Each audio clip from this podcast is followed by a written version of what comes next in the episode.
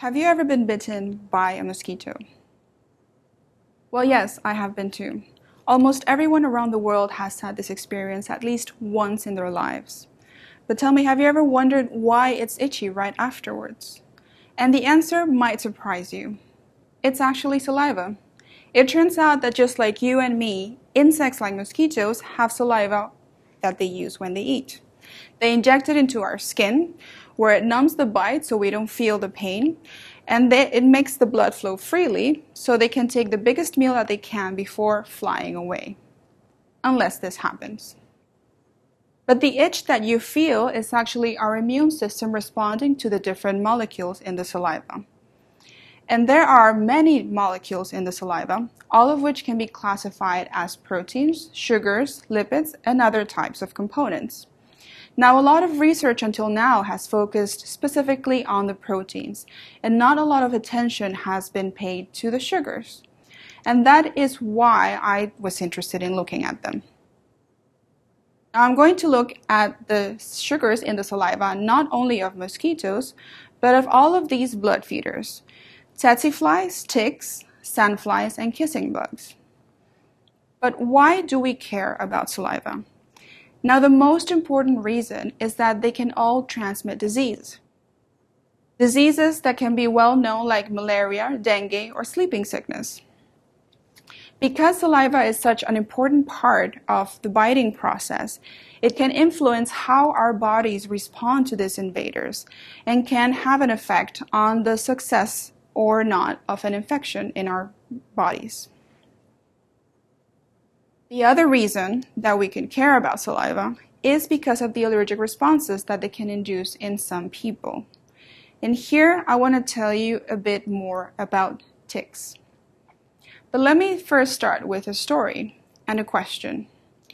What is your favorite food in the whole wide world?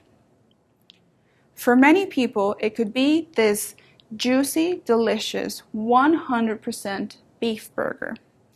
Now imagine taking a bite of this burger and savoring all those delicious flavors, finishing your meal, and going to bed quite happy. And then waking up in the middle of the night feeling not so good. Your body is full of rashes that really itch, your throat starts to close, and your blood pressure drops. You could be experiencing a red meat allergy. And surprisingly enough, the culprit could actually be a tick. Ticks feed differently to mosquitoes and other blood feeders. They attach themselves to your skin, where they remain for several days. And during all of this time, they're constantly injecting you with saliva and other molecules. Now, for many people, the bites go completely unnoticed. But for others, it can have life changing consequences, like the development of an allergy to red meat. The first cases of red meat allergy were reported in Australia around the 1980s. But even many years after, doctors remained puzzled as to why so many people were developing this severe allergic response to red meat. And after a lot of research, they found that what these patients had in common was that they all remembered being bitten by ticks. When they looked at their blood tests, they showed abnormally high levels of an antibody called IgE, which is involved in allergic responses. And in this case, that IgE was specific for a sugar called alpha gal. And this was the first suggestion that there was a link between this alpha gal, the tick bites, and the allergy to red meat. But this story of discovery doesn't end there.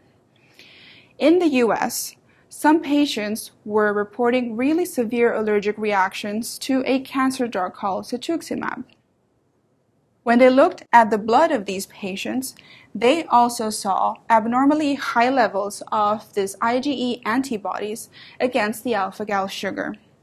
Now, humans don't produce the alpha gal sugar, and that's why our bodies recognize it as foreign and produce antibodies against it. It turns out that the cetuximab drug is produced in a mouse cell line. And because mice do produce the alpha gal sugar, the drug ended up being decorated with all of these molecules. And when it was given to some patients, they developed a severe reaction against it. But why only some patients? Well, a bit more digging found out that the patients that developed the severe reaction lived in rural areas of southeast US, rural areas where there could be more exposed to the bites of ticks. And so all of these evidence started coming together to suggest and reinforce that strong link between tick bites and the development of red meat allergy. As the condition became more well known, this alpha gal syndrome, doctors started to register it in different parts of the world. And in each region, it could be associated to a different species of tick. Now we know that thousands or perhaps more around the world have developed this alpha gal syndrome and cannot eat meat anymore. But it's not only beef. They can be allergic to pork, to milk, to the gelatin capsules that surround some medications, and even in some unfortunate cases to life-saving drugs like cetuximab. Now, there's, there continues to be a lot of debate about the source of this alpha-gal, but some researchers believe that it is found in the saliva of the tick. And this is why these researchers in Brazil decided to explore this connection between the tick bite and the red meat allergy for the Brazilian tick, Amblyomma sculptum in particular, which is the most commonly distributed in Brazil. So in order to do this in the lab, they needed to create a model to be able to study the, effect, the effects of tick saliva. Because humans don't produce alpha-gal, they created a mouse model that also doesn't produce the alpha-gal sugar. They then exposed these mice to tick bites or to the saliva obtained from these ticks.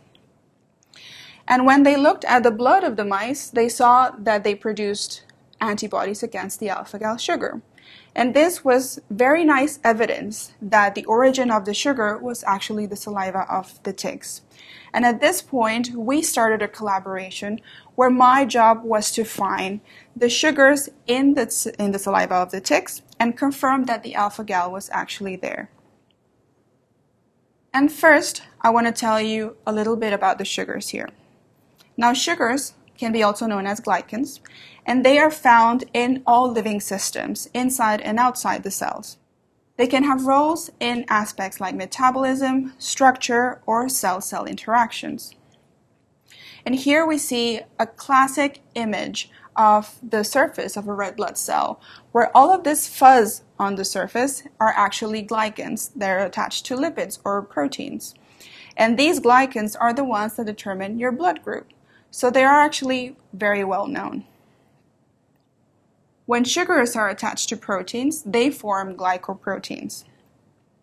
And these are just some types of the structures that you can find attached to proteins. And this attachment can actually influence the protein's folding, interaction, and immunogenicity. And by immunogenicity, I mean the type of strong or weak immune responses that this combination can generate in our bodies. And so the way that I go about studying the sugars in the saliva of the blood feeders is first by extracting their saliva. And so I can I have to dissect hundreds of these insects at a time. As you can see here, the salivary glands have been extracted from each of them. I take that saliva into the lab to process, where I treat it with an enzyme that allows me to separate the sugar from the protein to study each one individually. Now, for purposes of this talk, I'm going to focus on the sugars because that's what we're interested in right now. I label the sugars with a fluorescent marker that allows me to detect them more easily by liquid chromatography and mass spectrometry. Now, this is the type of result that I would get after that analysis, using ticks as an example. And in this chromatogram, you can see the profile of salivary sugars, where each of the peaks corresponds to a different structure that we now know. But this gives me a very general idea and after further analysis and treatment, for example, with specific enzymes, I can rebuild, rebuild each of these structures. And here I am showing you the, that we found the sugar structure that contains this alpha-gal, which is this portion that we find here. And so it's a confirmation that the alpha gal sugar is actually present in the saliva of ticks. But now that we know that the sugar structure is there, what is the protein that this alpha gal is actually attached to? So here I turn to the proteins in the saliva. And for example, each of these bands are is representing a different protein in the saliva of ticks, and that I then purify one of these proteins that has the alpha gal using a marker that is specific for this sugar, as you can see here, that is labeled with the asterisk. I then take this protein and identify it by mass spectrometry and get a list of candidates. These results together help me to confirm that the alpha gal is actually present in the saliva of ticks, that it forms part of a glycoprotein, and that knowing the, and knowing this structure can actually help me use these molecules as tools to improve diagnosis or even perhaps to create better treatments for the people that are affected by this condition, the alpha gal syndrome. But the tick story is only a part of a much larger project where I'm characterizing the salivary sugars of all of these blood feeders.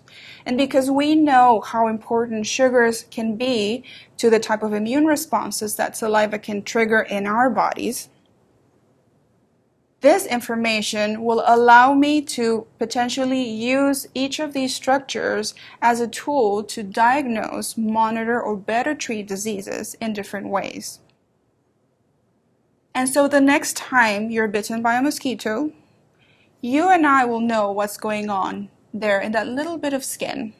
All the complex reactions that are being started. You now know that saliva has proteins and sugars. And you know that somewhere around the world there is one scientist looking at how all of this happens.